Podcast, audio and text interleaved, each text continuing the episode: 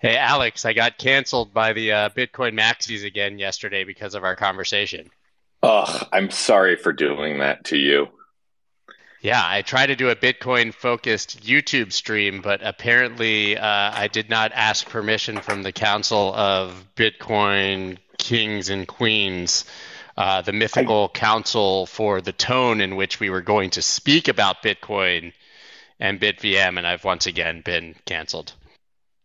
Scott, I have warned you. You need to seek permission before talking about or using the permissionless decentralized network. I know, and uh, you know, I should have asked permission, but I blame you because you didn't remind me that I needed to ask permission. For anyone who's wondering what we're yammering on about, Alex and I did a YouTube stream yesterday, and we were talking about BitVM and the pro- programmability of Bitcoin and we dared talk about the benefits of potentially having layer twos on Bitcoin instead of doing it directly on Bitcoin. And that nuance was very troubling to the esteemed council of laser eyes uh, who have to give you permission to talk about Bitcoin. Pretty, pretty, pretty, pretty astounding, uh, but pretty much par for the course. And uh, another reason that uh, it's very hard in this community to ever get anything done because there's never consensus on what is uh, okay and appropriate. I see that uh, Mario is up on stage. Uh, Ran will be joining immediately. Obviously, I think we have. I'm here, sir. I'm here, yeah. sir. I'm here. I'm awesome. right here, sir. I'm right here. Right, yeah. I need to get that accent, man. I feel like uh, it's it would make me seem way cooler than I am. So, uh, Ran, obviously, we have, I think, uh, some key stories. Maybe do you think I should just run through the really basic news here and then we can dive into it? We've got yeah, the, sure. Let's go. Yeah, so we've got the the main stories here. There's not that much news. We know that it's kind of dry in the crypto news cycle at the moment, but CoinMarketCap has introduced its own plugin for ChatGPT. I'm really looking forward to digging into that. You get immediate answers to complicated crypto questions. It looks very very cool. Uh, J.P. Morgan, as we briefly discussed yesterday, debuted their tokenization platform. Uh, they did a transaction you may have seen. We talked about yesterday. It was pretty big news. Uh, the first one with BlackRock, basically settling a uh, money market account on chain with Barclays. So that's testing their new Onyx platform. And then First Abu Dhabi Bank is pleased to announce a successful completion of pilot testing with JP Morgan's coin system for blockchain based cross border payments. So the First Bank of Abu Dhabi also uh, completed a cross-border payment using that same protocol. Obviously, we can get into the nuance of whether that is a private blockchain, a database, whether this even counts for for crypto or, or, or not. But interesting to see that this technology is definitely being used right now. We also had a couple other stories today that are hitting kind of in real time. Genesis to pay 175 million to FTX a settlement approved by court expunging billions in claims. Creditors are having mixed views on this from the FTX side because it's only 175 million effectively that's being awarded here, and there were billions in claims uh, for FTX against Genesis, and this also drops, I think, 14 other claims. Obviously, we'll get into core CPI. I don't want to necessarily talk about that right now. Stars Arena recovered 90 percent of stolen funds, but uh, to my knowledge, the platform is still is still down. And then one of the great revelations, which I think will lead us right into what's happening uh, here with the FTX trial, Alameda Research lost 190 million to avoidable scams and simple mistakes, including phishing links and storing private keys in plain text files. You heard that right, guys. If you dig into this, they lost 100 million on one of their traders simply Google searching something, clicking on a phishing link, and losing 100 million dollars. The most basic things and all of their private keys to their accounts were sitting on plain text files on computers that were accessible to anybody in the FTX offices. These guys were absolute freaking morons. And then finally, I think it's worth talking about the fact Elizabeth Warren, Bernie Sanders, and five other senators want the IRS to expedite crypto tax reporting requirements. As we discussed on this show, 2026, the year that these requirements are supposed to kick in. But uh, Lizzie, she doesn't like it. She thinks it needs to happen faster because they could be losing $50 billion in tax revenue. Last I, last I saw, $50 billion is like three days of uh, debt for the United States that we're increasing by the day. But hey, got to get that 50 million in taxes from all these rich crypto traders. And she, of course, of course, Ran had to throw in there that uh, crypto is the not so secret financial weapon funding groups like Hamas. That's pretty much the rundown, I think, of all the news that we have today. She couldn't get she couldn't get out of it without saying that uh, we are that crypto is funding Hamas, even though everybody who has read anything on the internet knows that that stopped in April. That Hamas literally said, "Don't send us any more crypto because it's too transparent and too dangerous for people sending it to us." So I told you that they were going to bring crypto into the war yesterday. I told you, you that that's what was going to happen, yep. and now they they brought they brought crypto into the war. That's that's exactly what uh, what they said. Um, I think yeah, I think that, and I think I mean CPI was hot, but it wasn't that hot. It was point. It was a little bit hotter than than than expected. I think the market looks like it shrugged it off almost. Um, I mean, I'm, I'm looking. The futures are pretty flat. Market's pretty flat. The one thing that actually is up though is the Dixie back over one one one oh six. So I guess that's that's what it is. Yeah, the dollar's um, bouncing, but the Nasdaq is also up, which is interesting. Yeah, I think. I mean, I, I, again, I think that it wasn't. Um, it wasn't um, very hot. It was. It was. It was like a, a slight reading. You know what I mean? It was. It was a. We expected three point six the Cleveland Fed expected 3.7. We got 3.7. I guess it is what it is. Yeah, that's on year over year. To be clear, maybe I'll just read the numbers. Core CPI month over month uh, ex- was uh, 0.3 was the actual expected 0.3, previous 0.3. Very flat on core, which is what a lot of people look at. CPI non-core, obviously September was 0.4 with expected 0.3, previous 0.6. So it's down, but up against expectations. Year over year, the number you're talking about, actual 3.7, expected 3.6, previous 3.3.7. I, I would love to ask Ross Gerber. We have here, obviously. Um, what do you think of this? Do you think uh, that there's a story here? Do you think that these numbers are accurate anyways, or do you think that uh, there's something to look at, or maybe that uh, inflation is not cooling as fast as they expected? It's becoming sticky. What are your thoughts? Well, um, first of all, I think inflation is only a reading in comparison to itself because the numbers don't really represent anybody's real actual life experience. So it's really just a, a basket of goods and services that aren't really relevant to modern society that we compare costs to um, for example, tobacco is still a major component of of the CPI, and I can't think of anybody who smokes in all of California. I'm sure somebody does, but they smoke weed, and weed actually is not a component of the CPI, um, nor are electric vehicles. And so things like higher energy prices affect people in California now very differently than they did in the past. So what we're seeing with CPI is really a battle over labor on one hand, you have the culinary union in Las Vegas wanting to strike. You have United Auto Workers wanting to strike. You still have the SAG strike going on. You had a grocery strike. You have workers saying, I want higher wages. We have fallen behind because of inflation. We want that made up. Plus, we want wages that will be above inflation for the next five years.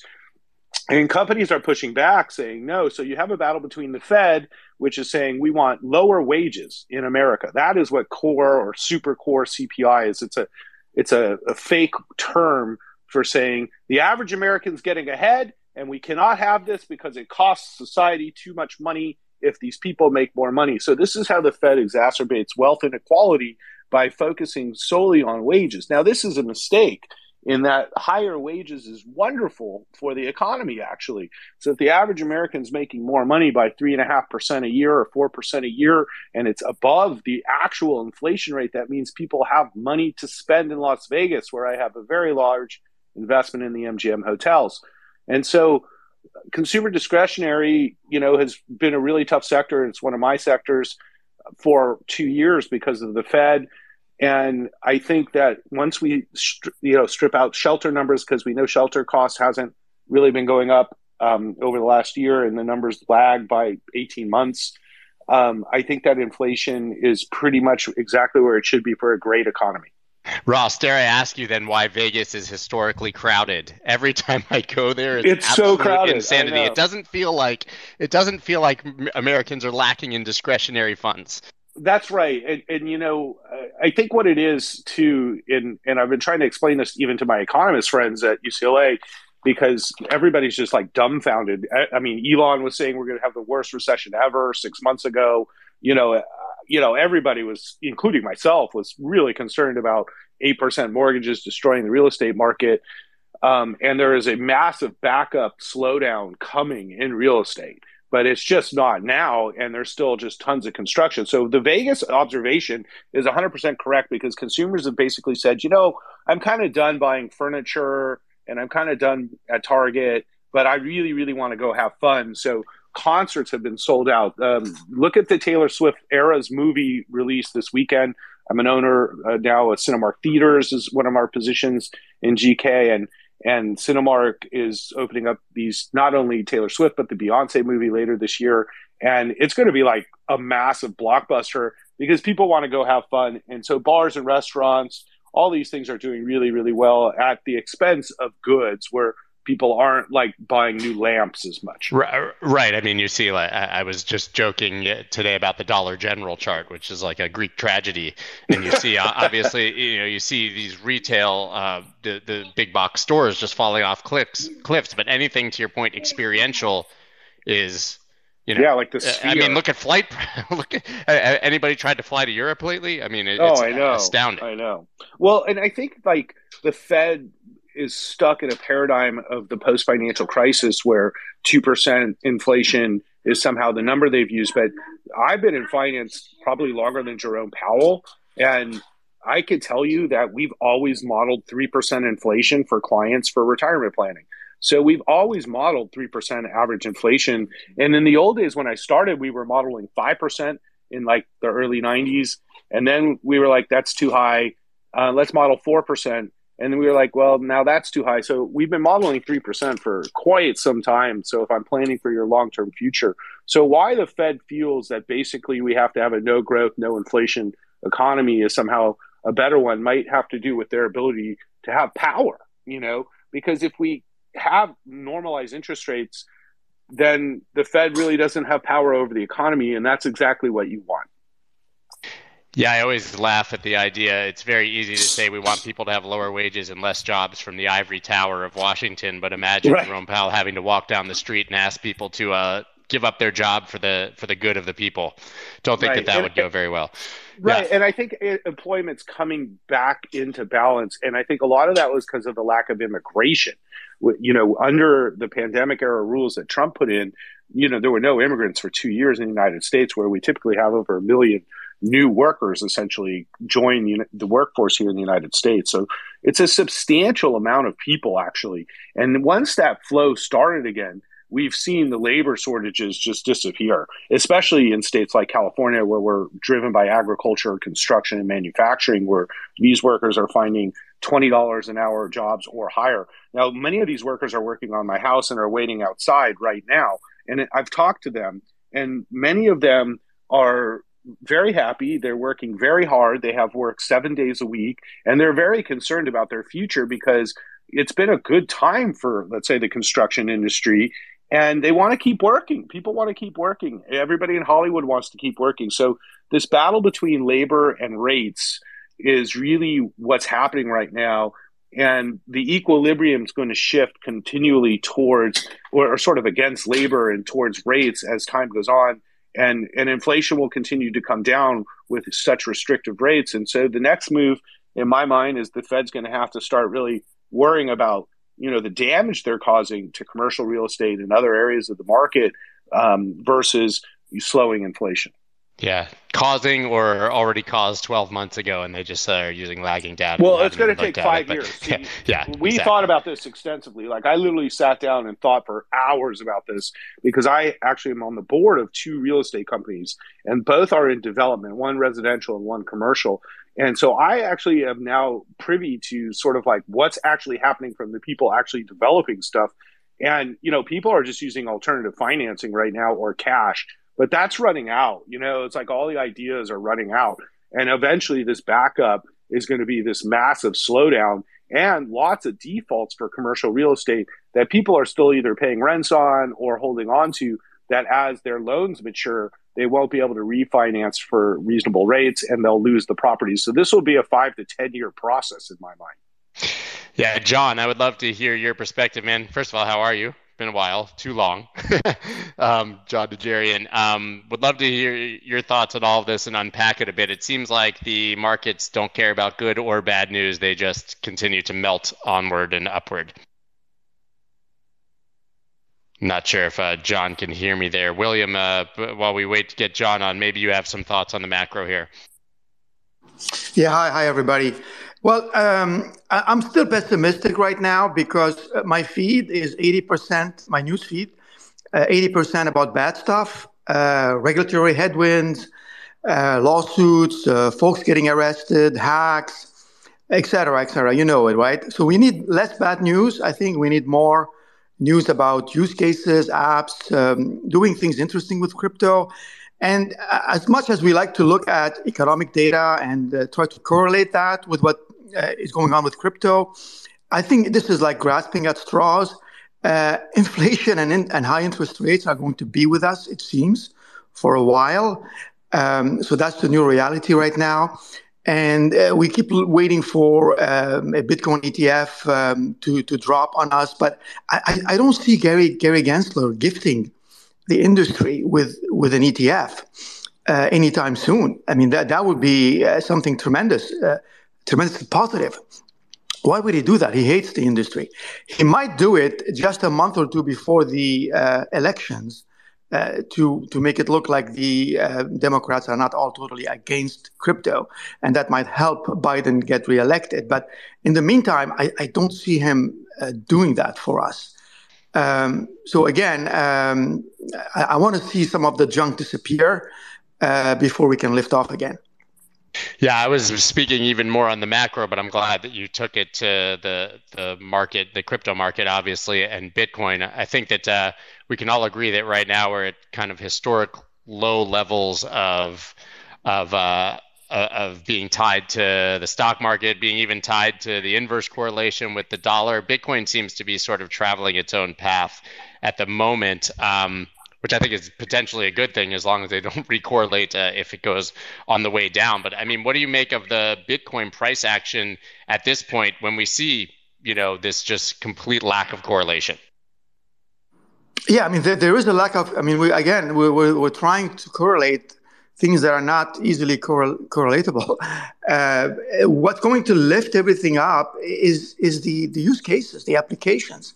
What's going to get people excited is, I mean, you, you named a few of those uh, at the beginning, uh, but I mean, en- en- enough of those pilots. I mean, people were doing pilots four years ago on Ethereum and so on. And we, these are we, private blockchain. I mean, this yeah, is JP Morgan's and, private blockchain. Right? Yeah, is, yeah, so the impact may not be great. We need to see more applications with users. We need to see traction. That's going to lift things up, and and um, and the rest will follow. I think. So we're still we're still in in those um, in, in, that period, uh, unfortunately. And again, we, we need to get the the bad stuff. Uh, we have to have the bad stuff uh, behind us. Uh, uh, you know, that, yeah. Drew, I see you have your hand up. Go ahead, and then Michael.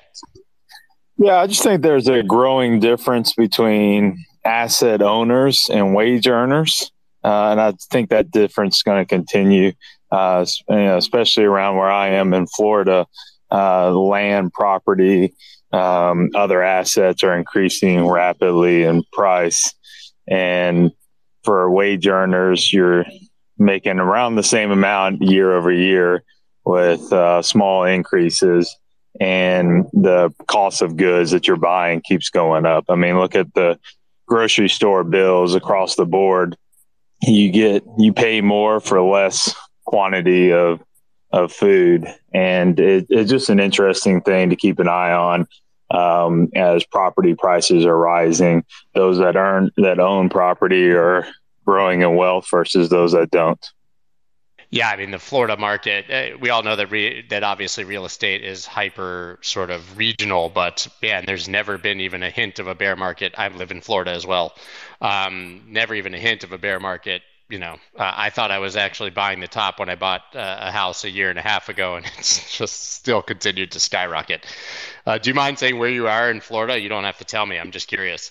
Yeah, I'm I'm in Orlando on the north side of town, uh, but yeah, yeah, yeah, but all around Florida. I mean, my friends that live down in South Florida see it rapidly as well, especially around the Naples, Miami, and then across the coast on the Miami area. Yeah, so I think Florida has the highest inflation in the country. It, it's um, it, it's fast. Uh, so those that the the the asset owners though are getting a competitive advantage, but it's uh, that gap. only, only a competitive, yeah, but it's only, but Drew, it's only a competitive Relative. advantage. A, if they can find a buyer, and, and uh, which I don't think is the case, and B, if they have somewhere to move that they're not going to suffer from the same inflation when purchasing their next place. I, I mean, I think that's why we all that's agree true. that the that the real estate market is so frozen. I mean, Tampa has been the hottest, I think, real estate market in the entire country, which is part of that sort of inflation we're talking about in Florida. And we sort of just casually looked around Tampa last year, and there were like three houses for sale a year and a half ago in Tampa, period, and one for rent in all of Tampa that had four bedrooms. I mean, the lack of supply, I think, is what's really driving that. Uh, There's insanity. no supply anywhere. There's literally no supply anywhere of houses. Yeah, it's it's really crazy, but that's why you know people think the market should be crashing. I think it's not so surprising that the market is just frozen, right? When you when you have people who are sitting on sub three percent uh, mortgages, looking to that they would have to sell and buy a house at an eight percent mortgage with the inflation of the asset price, there's just no reason for anyone to do anything on either side. I think uh, Scott, like I, I keep saying it, I think that you know you guys are are complaining about a real estate halt the real estate is not the problem. What happens is a year from now, people get really, really, really desperate to sell their houses. If, if rates stay high for that long, people become really, really, really desperate to sell. And then you could get the same situation like we have in South Africa. Agree. We have a situation, as I mentioned last time, where properties that are paid like, you know, 300K for 10 years ago I now can't sell for 150K and the same, and, and, the currency is also devalued by half. So you're talking about a, like, I'm, I'm selling them for the equivalent of 75k. That is what, like a, a real estate collapse. What you guys are getting is, is just Agreed. like a, a neutral slowdown. Right, but I think a lot of people point to the neutral slowdown as the predecessor to exactly what you're describing, right? And it just hasn't. But it's happened a long yet. time. I think, I it's think a, a lot of people time. believe. It takes a yeah. long time. It's not, well, there's also a supply and demand imbalance. There's just a lack of supply of houses. So yeah. Ross, that. what I find maybe you could uh, address this idea. I actually have been kind of pondering it. You said you sit around and think about these things, so do I. That actually, if we see a drop in rates, that could finally be the catalyst for this huge dip in real estate because hundred percent. Because then people might actually start selling because rates 100%. are lower. It could open up 100%. the market and unlock it. This is exactly correct. And, and, and this is exactly why the Fed's actions have been so reckless because normally you would raise rates at a slower pace, like if they started when they should have, when inflation started in November of 21 instead of March of 22. That would have given them, let's say, five or six more months that they could have raised rates slower. And then owners and, and sellers, buyers and sellers would have time. You know, if I'm going from two and a half to three and a half or or, or three to five, or, you know, the, the change isn't as much. And, and, you know, I bought my house sort of rushed to lock in my rate and it was about same. I think 14 months ago and my rate is four and a quarter percent. And now it would be seven and a half percent a year later. But weren't I you mad? buy this house Weren't you angry because because everybody in my office has two and a half percent rate? That's right. You know, I moved. I moved maybe 18 months ago, so just a bit before you, and I gave up a 2.75 percent mortgage for a 3.8 percent mortgage, and was pissed. Well, even crazier, it's actually costing me. I was renting the house that I bought, so it costs me now almost ten thousand dollars or more a month just to own the house versus renting, which is another thing which yeah, is crazy. a lot of my clients are just like renting houses because they're like it's like stupid to buy right now because I got to put down you know prices haven't gone down and I, I, the mortgages are just unaffordable for people and so exactly what you're saying is what I think will happen too is that when the Fed actually starts lowering rates this huge pent up demand to sell will just start unleashing as people are like oh okay you know maybe my loan's maturing or maybe my loan matures in like three to five years so if I really want to move because I have six kids now, you know, like I, I just got to move yeah. and pay the high. And there'll be and there'll sort of be that Goldilocks moment when the asset price is still high right before it drops down with it, and they think Right. they'll be selling the top when uh, rates are when rates are but I still think you know we own some Lennar, and from the home builder, and one of my companies that I'm on the board is is, is a home builder, and I can tell you the demand is so strong just to, for home ownership, and this is a secular shift away from the office. You know, like I went into my office yesterday because we don't require people to go in, but but we highly encourage it. But they just really don't come in that much, and our numbers are you know record numbers, so I can't like be mad at anybody. And so like you know, I go in and I'm like, you know, truthfully, people's homes are really their offices now for the most part. And that's changed how much space we need and the way we value a home too. So commercial real estate, in my mind, has lost 50% of its value, while your primary residence has gained a certain amount of value because it's also your workspace now. that makes a lot of sense. Mikkel, go ahead. Yeah, I, I agree with all the real estate comments just mentioned. I just wanted to make a quick comment on the on the catalyst. Someone earlier said use cases, and I'm really excited about use cases too. It just seems to me we've seen a lot of really cool use cases for crypto over the last couple of months, and it really hasn't done much to get us out of the uh, current tri- uh, sideways trend we've been stuck in. The one thing I wanted to say is I think what we're really looking for is some kind of green light to let big money know that this industry is not going to be under such a harsh attack as we've kind of been under over the last couple months. And I think a Bitcoin spot ETF could be uh, really big for that. And one of the things I'm watching really closely is whether or not the SEC actually appeals the grayscale decision. Um, they have to appeal by Friday. So I think that's going to be a big tell on whether or not the SEC strategy here, right, is just to keep holding off the decision longer and longer to try to stifle the industry, or whether or not we're actually going to make some progress here. Can we can we talk about the the SEC grayscale decision just for a second? Yeah, I was, I was talking with my team earlier today, and I said, okay, well, what's the upside of the SEC challenging the decision? And I, and I want to explain what I mean here. If they don't challenge the decision, okay, cool. The courts ruled that uh, a Bitcoin futures ETF is similar enough to a Bitcoin spot ETF, but they can't use those grounds to reject a Bitcoin ETF and a Bitcoin spot ETF. And so they're not going to re- uh, reject based on those grounds. And if they want to delay, they're going to just uh, them reapply or reject on different grounds going forward. I don't see the value that the SEC has in actually appealing the case because unless they can fundamentally prove that a spot ETF and a futures ETF are very different, there's nothing really to to to to, uh, to challenge here. So in my mind, like if I was the SEC, it's like, okay, cool, great. I'm not, we're not going to appeal this one, and but we're still not approving an ETF anytime soon. Well, Ran, I, I, Yeah, it's- it's. I completely Yeah. agree with you. But kind of the funny thing is, is I was talking to multiple ex SEC officials on whether or not it made any sense for the SEC to use an interlocutory appeal to appeal the Ripple case. And most of these ex SEC officials thought that this strategy of using the interlocutory appeal didn't make any sense, and the SEC would just be wasting time. So I just wonder if the SEC strategy here, right, is just to appeal to appeal because that's Gary Gensler's MO. And if, if he can do anything to kind of hinder the industry, that's what he's going to do. So I don't even think it necessarily has to be a logical conclusion. A lot of the SEC's approach towards crypto really hasn't been that logical. They've just kind of been acting on a whim or whatever Elizabeth Warren is saying behind the scenes. Uh, you know, I do know some information about what you guys are talking about being sort of one of the few RIAs active in crypto and still alive doing it. Um, crypto is coming in a big way next year with institutional trading, and the SEC is in with Citadel, Fidelity, BlackRock, and the other players, and they are building an ecosystem as we speak. The the collapse of FTX encouraged the traditional players that this was now the time to come in because trust trust and integrity is really what's holding Bitcoin back today. Is that people have lost faith after the FTX fraud. That one fraud after the next is just going to happen if I put my money into the system. And so, if legitimate players in a system develops, then a spot ETF, um, you know, can exist. And many of my clients want exposure to cryptocurrencies, and they would buy an ETF um, for this, even though I tell them to buy Bitcoin.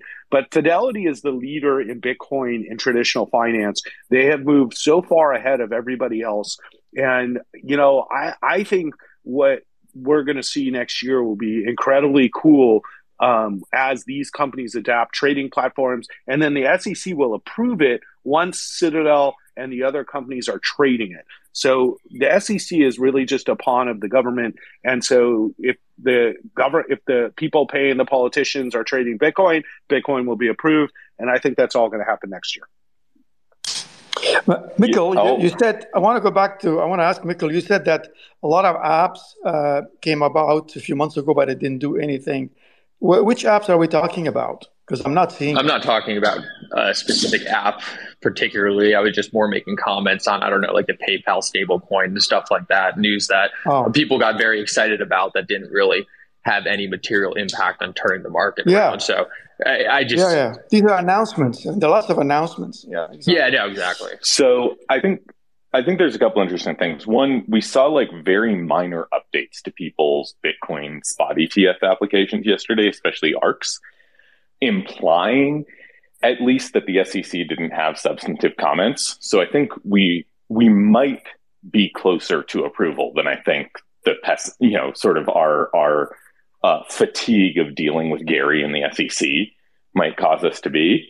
But I, I think the flip side to that is I'll, I'll take the position of I think it's probably mostly priced in on Bitcoin at this point. Maybe not in the long term, but certainly in the short term, right? And crypto obviously has a very long history and tradition of you know buying buying the speculate you know or buying buying the rumor and selling the actual news. So I don't think in the short term uh, we're going to see that much movement, even if we got you know spot ETFs approved tomorrow. Um, but I think the other reason for that is, and this is the idea that like maybe we start seeing something really happen next year. But the fundamental issue is a lot of a lot of people got burned in the bust out from the last bull run. And, you know, one cool app being introduced or one spot ETF being approved is not going to change that and cause people to pile in tomorrow, especially with everything going on in the world. And I think this is where it really ties back to macro is that fundamentally people are scared right now. They're uncertain about things.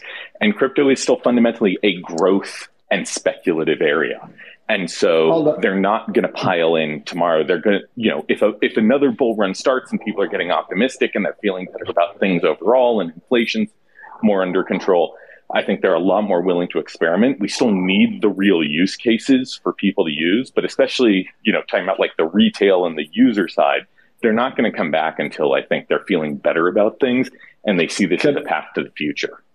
Can I ask a question here? Um, if you were an, institution, and we know that the institutions, the pension funds, et cetera, et cetera, they, ha- they have most of the money, they have most of, of, of the cash right now. If you wanted exposure to Bitcoin today, how would you get your exposure in a legal way that that that uh, that that could work? Like, how would you get your exposure? I mean, I, am either going to, you know, long the futures, assuming I'm long, I'm going to either, you know, buy a bunch myself um, depending on you know what regulatory regime I exist under, um, and then you know just custody with Coinbase, or you know again if I'm more regulated, I'm probably just buying the futures ETFs. But the most institutional ETF, players futures are, are playing with Fidelity.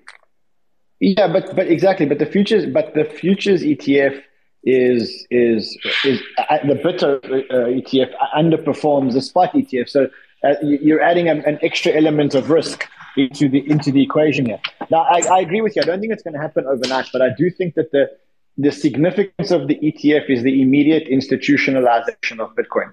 That's the that's that's what I think that, that's what I think is, is the significance here. All of a sudden, you get significant the you remove the barriers of institutional institutionalization. What does that mean? It means that if you do get a war like a Russia-Ukraine war or something like that, people do want to run from one place to another very, very quickly. All of a sudden they can, and they haven't been able to do that before. That's that, that's really all you need. So, I, like, I, I think, I don't think I agree with you that price is the best advertisement for for an asset, but I don't think that I, I think that you shouldn't underestimate the um, the increase in demand that we're going to get all of a sudden because all of a sudden the way to get in and out becomes really, really, really quick as opposed to where it is now, which is as you say, you know, either coin Coinbase custody means you have to open an account. Are you allowed to open an account? Are you regulated? You know, you're regulated in, in that regime to be able to open an account. Um, all of those things, and that, that's the part that, uh, that, that, that I think we, we need to pay attention to. I think the other thing that we need to pay attention to, which I don't know if anybody else has been watching, I think we need to pay attention to the GBTC discounts. And the reason why we need to pay attention to the GBTC discount, which by the way has gone from 45% discount to now 17 or 16%. I haven't checked it today. But the closer that that gets to zero, the the safer we are. And the reason why I say the safer we are is because for as long as there has been a discount, if the grayscale Bitcoin Trust was approved before all the other ETFs, either because the court ruled something or because of the, the court case or whatever else, we would have an overhang of 600,000 Bitcoin, which could now hit the market because there's a, there was such a big difference between the price of the grayscale shares and the actual par price of the Bitcoin, which means that you know people could have bought the, sh- the, the shares at a discount and then sold the Bitcoin at, at, at spot uh, almost immediately. I think the closer that that gets to zero, and the closer that gets to zero, the bigger the chance that we don't get that overhang. And I think that's a big thing that we need to start paying attention to. Ran, I have a, a comment about the institutional uh, pull. Uh, to start with, they have to start to advise their clients to go into crypto. And right now, as far as I know, uh, the BlackRocks of the world are not advising their clients, they hi- their high net worth clients, to go into crypto. I mean that because there's no way in. There's no way in. Yeah. There's no way. How do you want them to, to go in? So it has to start there. They're getting yeah. set up. They're getting set up as we speak. Yeah, exactly. Right now, there's no way in. I mean, I mean, if you're BlackRock and you start pushing Bitcoin to your clients, how do you expect your clients to be getting in? And why would you be pushing into something that you can't supply to them if you're BlackRock? Remember, BlackRock's running a business like every other business. It's running the biggest investment distribution business in the world. That's correct. So they're not going to be pushing the asset. Rest assured, they, they ain't going to be pushing the asset when there's no way that they can profit from you getting in. But rest assured, when you can get in, they're going to start pushing it. I don't know if you remember, but just a few days ago, when the ETH futures ETF launched, we saw VanEck running um, advertisements for Ethereum. I don't know. I don't know if, if, if any of you guys saw those advertisements. Now, you, you know, you can extrapolate that to, to, to BlackRock and say, you know, look, if Eck is running advertisements for Ethereum so that people can start buying into its ETH futures ETF, there's no reason why BlackRock shouldn't do, I'm not going to say something as extreme, but certainly have marketing efforts that are similar in nature to try and get people to buy Bitcoin and say that the easiest way and the cheapest way to get to Bitcoin um, uh, is through the ETF. Scott. Are you back? Yeah, I agree with that. I just came back. Sorry, guys. I literally we got struck by lightning of a huge storm here, and all the power and phones went down. Not the first time that that's happened, but but I am back. But I, I just uh, was listening in to try to catch up, and I do agree. But I, I heard someone ring in and say, "But we're they're getting set up," and and I do think that that's true. Even in the last cycle, we saw some of the banks that are uh, arguably the most dismissive towards the industry, uh, Jamie Dimon, right, uh, start to offer Bitcoin services to their higher net worth clients. But but like you said, they need sort of an ETF or a safe vehicle to be able to do that. So I do think it's just a matter of time. Uh, Carlo, do you have thoughts on that? Well, you know, before we pivot to Caroline's shocking testimony in the SBF case, I wanted to make an ask for a call to action. I'd like to pin something up in the nest circling back to Elizabeth Warren and this digital asset reporting regulation, which frankly is disastrous for the future of crypto in the United States, creates huge privacy issues, and also is completely unworkable. The call to action is, and it, it, may I may I pin something, please? Yeah, go ahead, please. I'd, I'd love everyone in this space to really send this viral because we have until October 30th to comment on this. I'm trying to build a solution, a compromise here on this reporting requirement and I've asked to testify before the Treasury at the public hearing on November 7th. But given the pressure Elizabeth Warren is putting on Treasury, I'm concerned that they're not going to extend the comment period for this thing. And the fact that she wants to accelerate the enforcement of these regulations in their current state would be devastating. So I would encourage everyone in the space who cares about this topic to take a look at that, retweet that post, and also follow the link I've got in there to make a public comment because we really need to flood the Treasury with comments from people who understand how this technology works, explaining how this is completely unworkable. We'll all take a look at that. Uh, Ran, do you think we should uh, move since he gave us a nice segue into Caroline's shocking testimony, as it says about. I mean, uh, listen, I think it was shocking. I know, you, I know you're being sarcastic, but I, no, I am not. I do think it's shocking. actually, I think. I think I think it confirms what we know, but it's just the manner, the the hubris, the like. It's insane.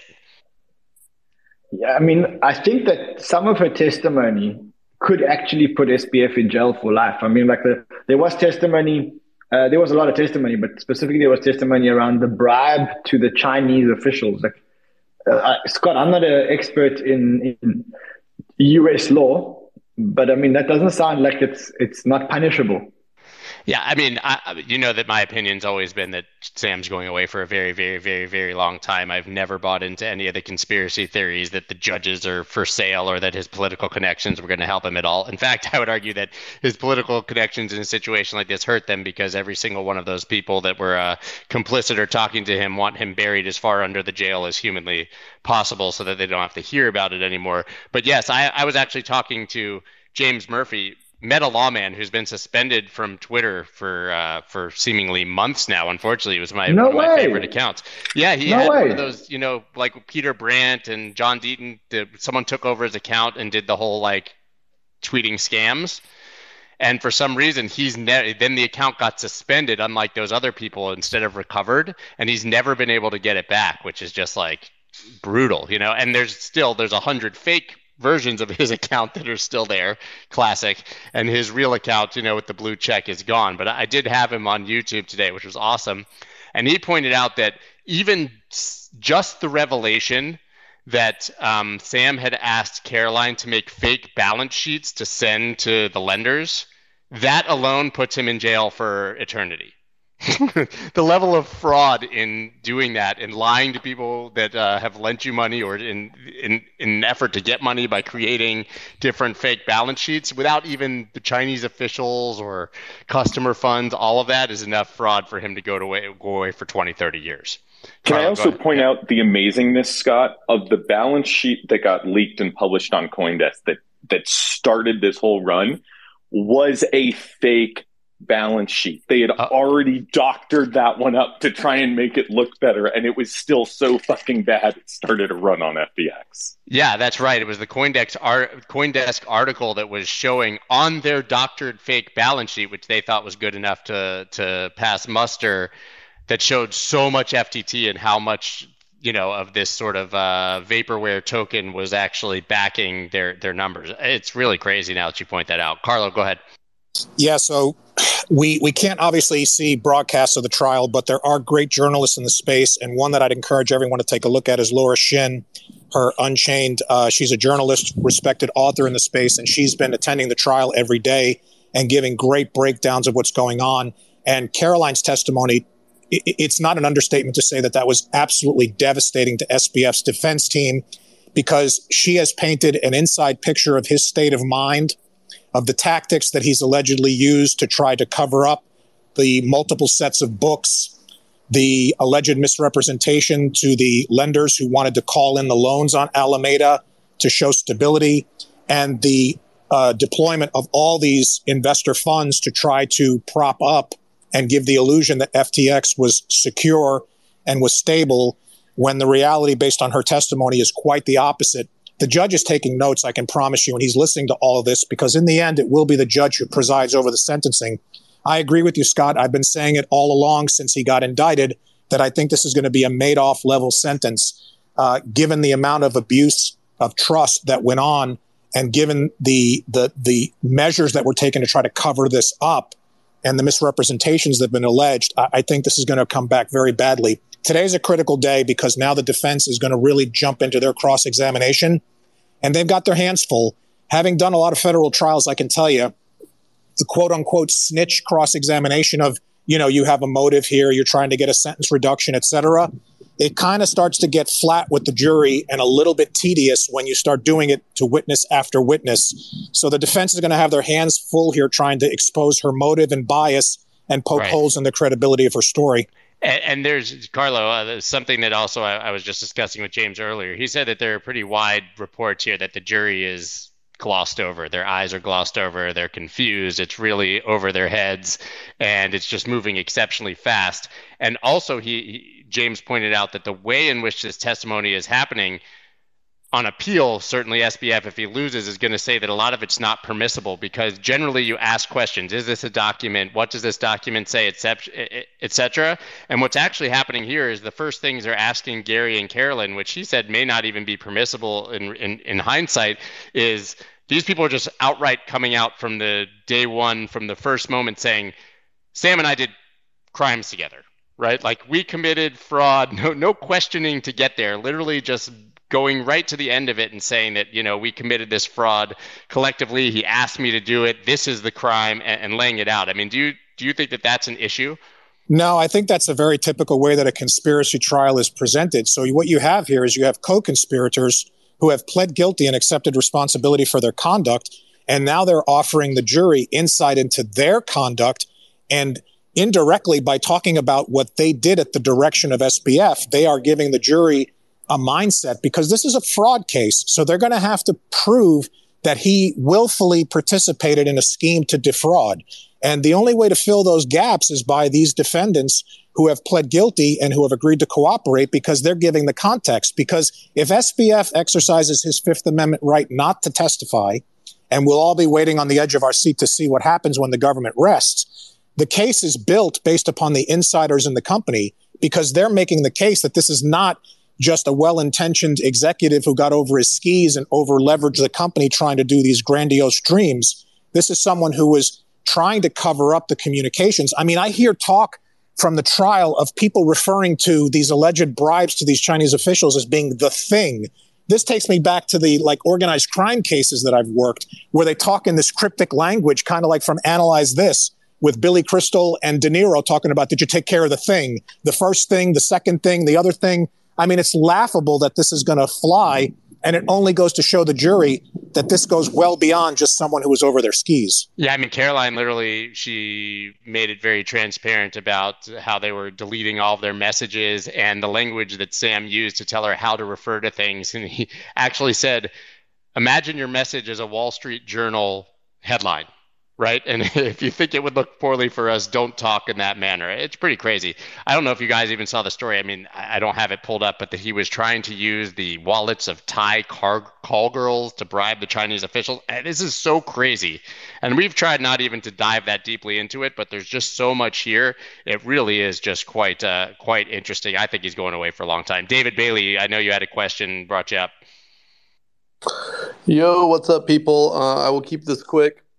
Uh, my question was about uh, one of the revelations from yesterday, uh, where Caroline described uh, uh, her communication with Genesis and uh, what Sam told her um, about the state of Genesis. Um, have any of y'all like have a, a, take on on what exactly that admission, whatever you want to call it, testimony, um, uh, what really said? And has yeah, anybody done an analysis on the timeline? Of- yeah, David, I was going to ask, do you have the quote? I remember seeing it sort of briefly on Inner City Press, but it got buried pretty quickly with the rest of these stories. But what was the gist of it? And then I'll go to Carlo. Yeah, um, hold on one second. Uh, she said, uh, okay, so he's asking her about a Telegram message, and she says, It's my message to Matt uh, Ballensweig uh, at Genesis with a link to my Google Doc. He said, I just got caught up with Sam. Um, then they talk about what a Google Doc is. Uh, and then she said uh, Genesis was getting recalls from retail lending platforms, so they asked us for 500 million.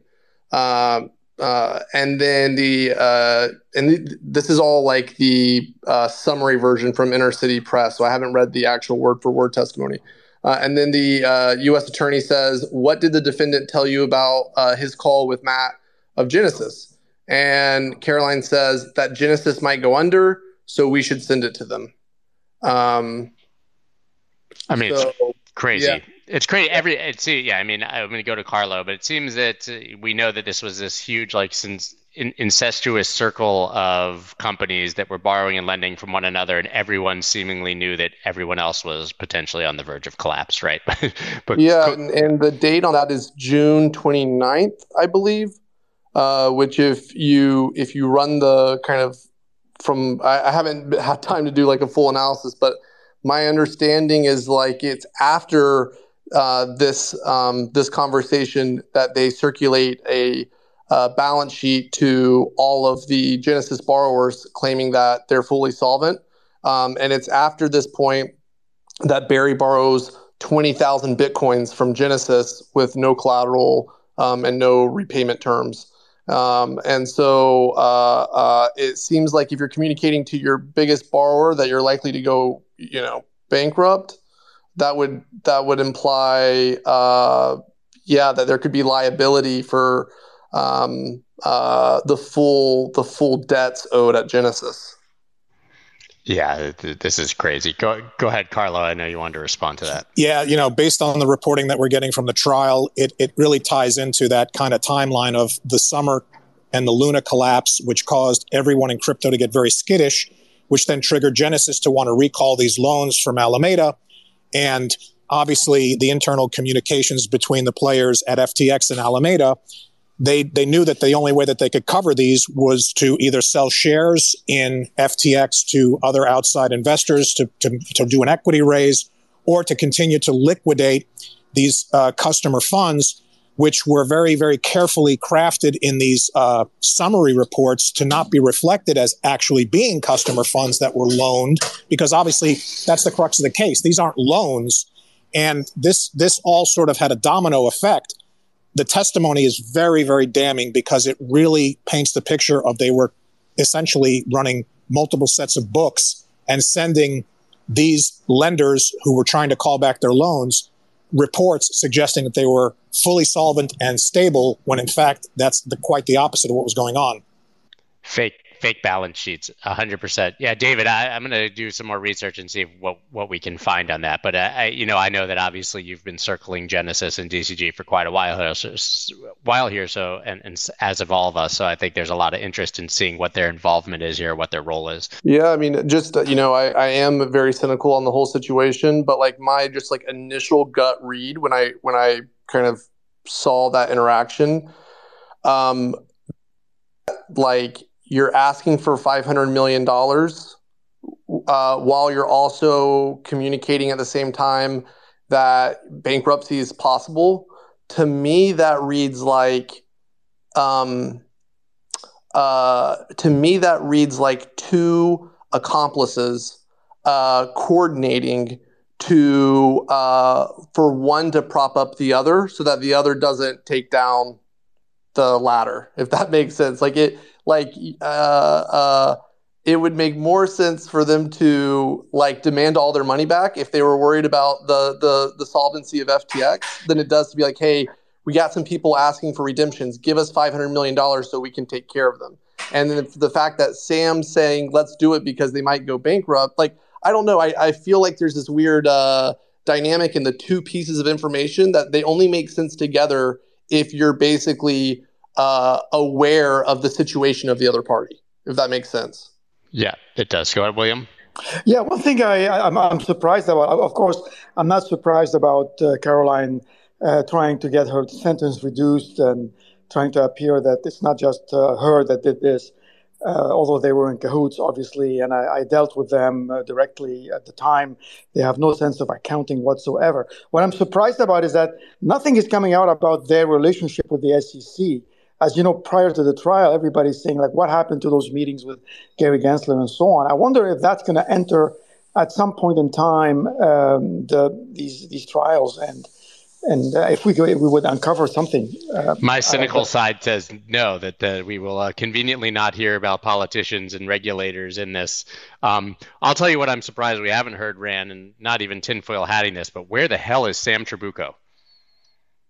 I keep asking the same question. I keep asking the same question. We heard about we heard a little bit about him yesterday, but I mean, has anyone if if he took a plea bargain, would they have to disclose it by now? lawyers? I, I mean, he could have. Yeah, that would be a matter of if, if, if, yeah, if he signed a plea agreement and it was set for a plea hearing. Obviously, that would be public record. If he's in an ongoing cooperation agreement that hasn't been reduced down to a formal plea agreement, then that might be something that they can keep under wraps for now. Uh, but it certainly would generate reports, which I think the defense would want to take a look at, of interviews he's given and statements he's made that might be relevant. Don't don't they plan on having Sam testify? We don't know. Is, I think. Yeah, that's a tactical decision the defense is going to make. They're not going to tip their hand on that because no, they don't want Trabucco. I thought I had seen somewhere that Sam Trabucco. I did not see that.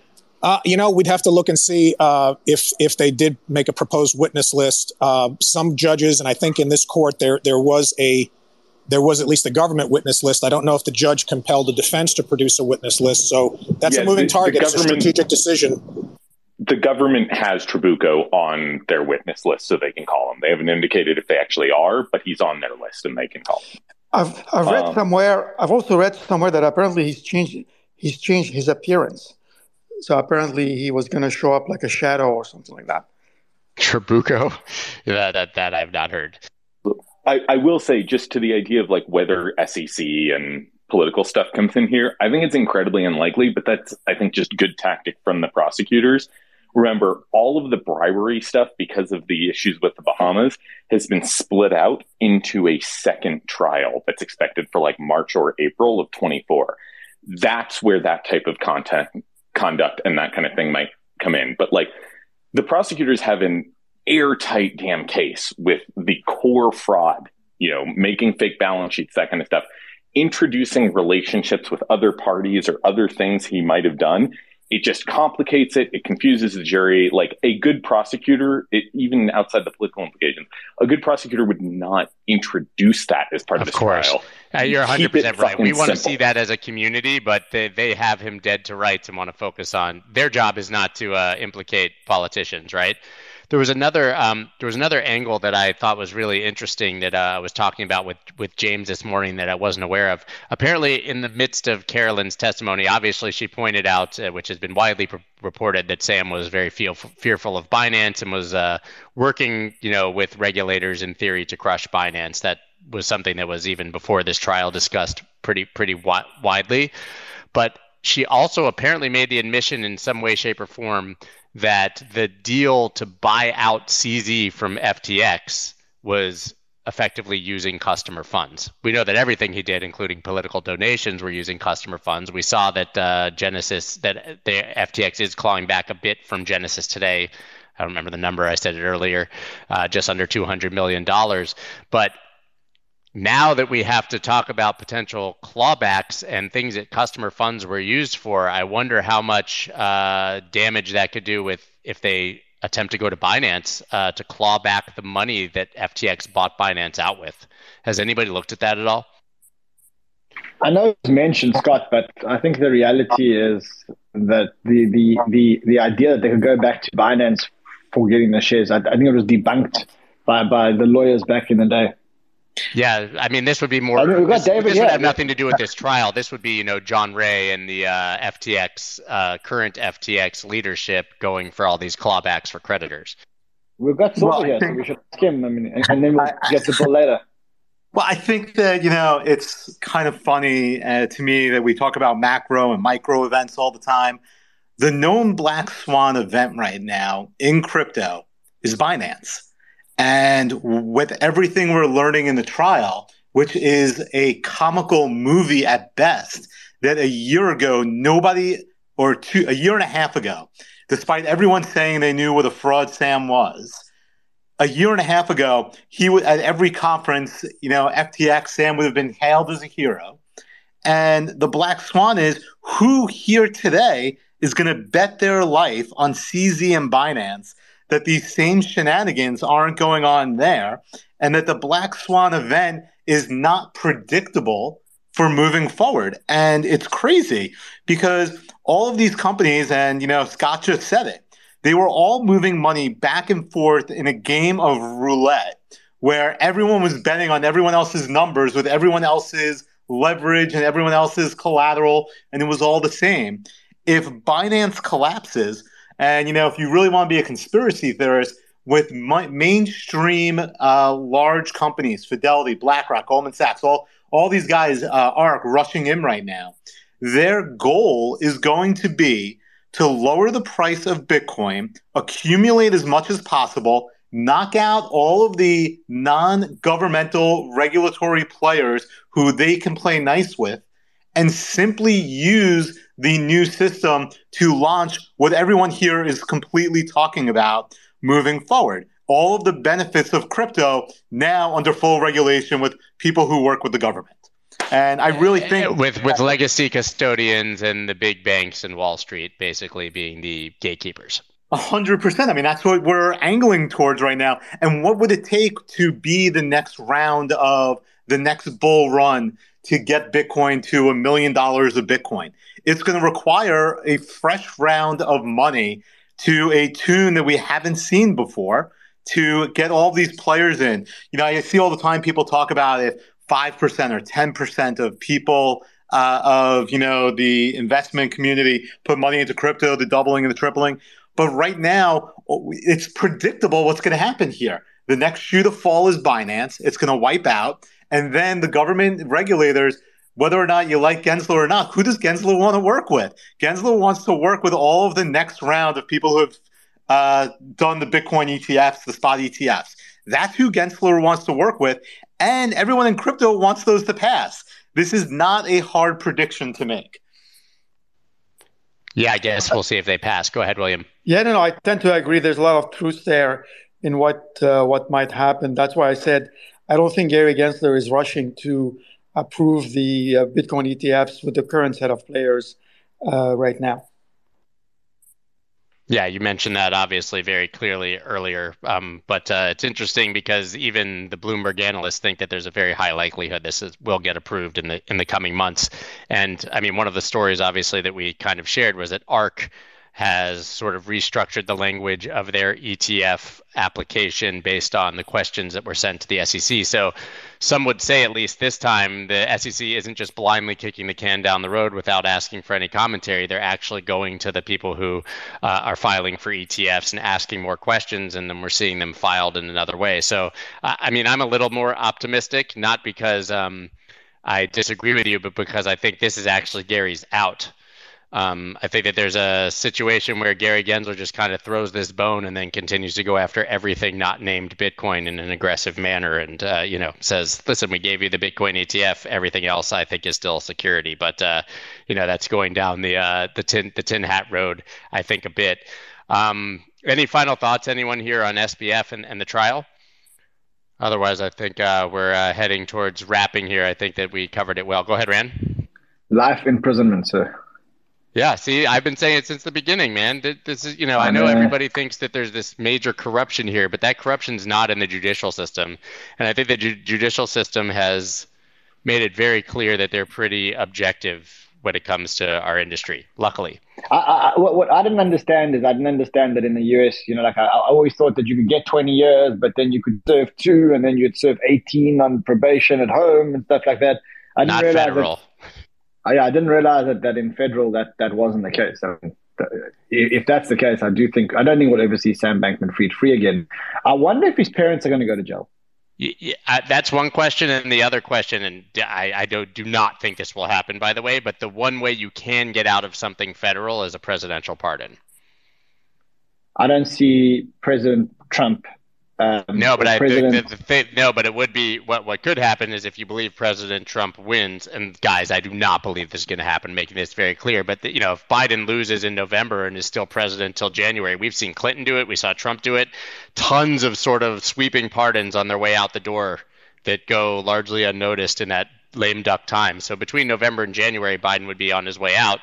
I, I don't think he has any reasons to pardon to pardon SBF, to be quite frank. But that would be, you know, if, if what is, uh, what is your what is your probability right now of Biden winning the next election? Give it to me in percentages. I think that he fifty-five percent. You think fifty-five percent Biden? I, now, I no, think no, if you start I mean, counting I mean, the percentage no, chance that he may not be the candidate. Hold on, let me rephrase my question. What is your probability right now that Biden is the next president of the United States? I would say over fifty percent. Uh, Jon, um, I, I, want to go through the panel. I just want to, I want to understand. Jon, what do you think? What do you, what do you think is the probability of Joe Biden serving another term? Um, I would say less than twenty percent. Um, I, that's not to say that there couldn't be a Democrat in the White House, but it won't be this old fossil. So you think that he gets and, that, that's what I was saying uh, whoa, whoa, whoa. handicapping, yeah, for for him being replaced. And the question is, the question is, the question is, it's it, it's a black and white question. Uh, Will William, what do you think? What, what's the probability of Joe Biden being the the president in in in, in the next election after the next election? it's a tough one right now. Uh, I would go fifty-five percent uh, not. Not okay, David. I'm gonna go I'm going to go right now 50-50 that he's the I mean he's the likely Democratic frontrunner. How how are you statistically going to get it bet against the likely Democratic frontrunner? Who's the incumbent? Who's the incumbent? what do you think? Lawyer against lawyer here. I think it's the Jimmy Carter factor all over again. The economy and what's happening right now globally is going to really pull down his numbers, and I don't see much probability. Give me a number. Man, I'd say less than 20%. Great. Wow. Uh, Drew? 35%. Alex? Alex Alex is conveniently uh, opting out of that one. oh, all right. I, am going to put the probability at 20%. I, I think there's a 20% chance. Wait, what? Alex, you got a percentage? I Sorry, what here. was the question? Percentage probability, percentage chance that Joe Biden is the next is president of the of uh, the United States in 2025? 50-50. Honestly, with these numbers, Ran, I'm raising mine to 60%. Yeah. I mean, I think it also depends. 60% that he that he is the president. Correct. I, I give it 20%. But anyway, I mean, that's all hearsay. Let's, let's chat about this again tomorrow. Um, well, the, I think I the wild cards are whether he ends up even being the candidate, and uh, the wild cards obviously are that Trump is, you know, under a bit of legal trouble if you haven't been following. So there could be a situation where if Trump ends up getting the nomination, but then can't even get to the finish line. There's so many I wild cards I mean, here. really look, I think my hope is that they both just drop on stage together during a debate. I think I will tell you this, and this is, guys, this is not my politics. I'm an unaffiliated. I despise both parties, but I think that Trump is the only person Biden can beat. Oh, without a doubt. But but the funny thing is, you think Trump is the only person this... Biden can beat, or the or Trump is the only person that can beat Biden? No, I no, the opposite. I think that if Biden is forced to run against any of the younger or other Republican uh, potential candidates, that he gets slaughtered. I think that there's enough people who dislike Trump and don't want it again that Biden can beat him. Do you think if it's a Biden Vivek run uh, showdown, you think uh, Vivek beats Biden? Uh, I think that, that would definitely be possible. I just don't see how Vivek gets there unless Trump gets in legal trouble. I think we're headed toward Biden Trump, and that uh, all of the like theories about what will likely happen are probably you know out, outliers. Jon, I saw you lift your mic, so you disagree. This Jon? No, I, I am uh, I didn't touch the mic. Oh, sorry, I, I, just saw your mic was off. I thought oh, maybe you had a hot take. no, no, but I would say one thing to keep your eye on, folks. Uh, is that I, I called it this morning whistling by the graveyard. This isn't about the election, but I'll make it quick. This is about um, when rates are doing what they're doing. Right now, the only reason rates are down, the only reason that we're not pushing 5% for the 10 year is the war in the Middle East. And depending how long that goes, you know, people will continue to believe that the Fed won't raise during a war. Uh, but uh, when you look at the companies that are being negatively impacted by this, Scott, uh, for instance, uh, we just had a this uh, medical device, or you know, uh, I guess they're a medical device company. I am, uh, I'm sorry, it's INMD. Uh, this one, they made a comment, just as Carvana has, as everybody that's facing these higher interest rates has, and they said that constraints for the consumer in the both the consumer and financing of medical equipment, in their case, as a company, are marked by these higher interest rates, and they are lowering guidance, many of these firms, because of it. That's why that firm's down 20% today. Carvana's down 11. It's down 33% in a month, Carvana is. You know, and I'm not making a comment on their business model. I'm just saying if rates are this high, people um, can't buy anything. Yeah. Exactly. So it's to what you guys all said collectively about the real estate market and you could move that right on over to anything people buy on time. So the medical device companies that have to stock up these supplies and so forth, uh, the Carvanas and Vrooms and all the rest. I mean, this you are truly whistling by the graveyard if you're seeing four percent inflation versus 1.4 when he came into office, which is why I think again back to the election that Biden is a non-starter into this election. Yeah, I guess uh, a lot would have to change economically between now and then to make him more I viable. Mean, yes, and look, th- this is the reason I tell people never to wish for a certain person on, you know, quote, the other side to your person to be elected, uh, to be the nominee, right? Uh, Democrats ran into this problem big time in 2016, being thrilled that Donald Trump was the nominee because who could, who could, who could lose? This is the problem with two party races or, you know, two party system, two party race. Like everything comes down to like the last month. Anything can change. It's a friggin' coin flip. So, like, we can sit here and prognosticate all we want, but the fact is, we're still, you know, 13 months out from the election and have no friggin' idea what the world looks like in 12 months from now or what exogenic shocks there's going to be. So, the answer is if so 50 50. yeah, 50. I say 50 50. And I'll, I'll have a better prediction for you in October of next year. Got it. I think that that's fair. All right, guys. I think that this was great. Really, like uh, crazy what's happening in this trial and the revelations, and and how much, if you look back, maybe that impacted what happened with the actual markets and you know the prices of, of assets and such. So uh, you wonder without uh, something like that what the last market actually would have looked like would looked like. But that's a conversation for another day. Then we're going to wrap up. Uh, great conversation. Thank you to all the guests. Once again, I'm going to say it at the end, which I don't always say, but follow all of our guests, guys. They're only up here because we love them, we trust their opinions, and we know they're not going to come up here and spew a bunch of uh, half-baked conspiracy theories and nonsense uh, as uh, masquerading as news. And once again, also follow crypto underscore town hall, that big red logo on stage. Now you guys have come over already, but uh, we will never be hosting this show uh, on Mario's account again. The three of us will be rotating as co-hosts. Uh, we think it's very, very important to move to our own brand and to our own account. So please uh, put on the alerts and follow that account. That's all we got for you guys today. Thank you so much. See you all tomorrow, same time, same place. Great job, guys. Thanks. Thanks, Jon. Thanks, everyone. Bye. Thanks. Bye.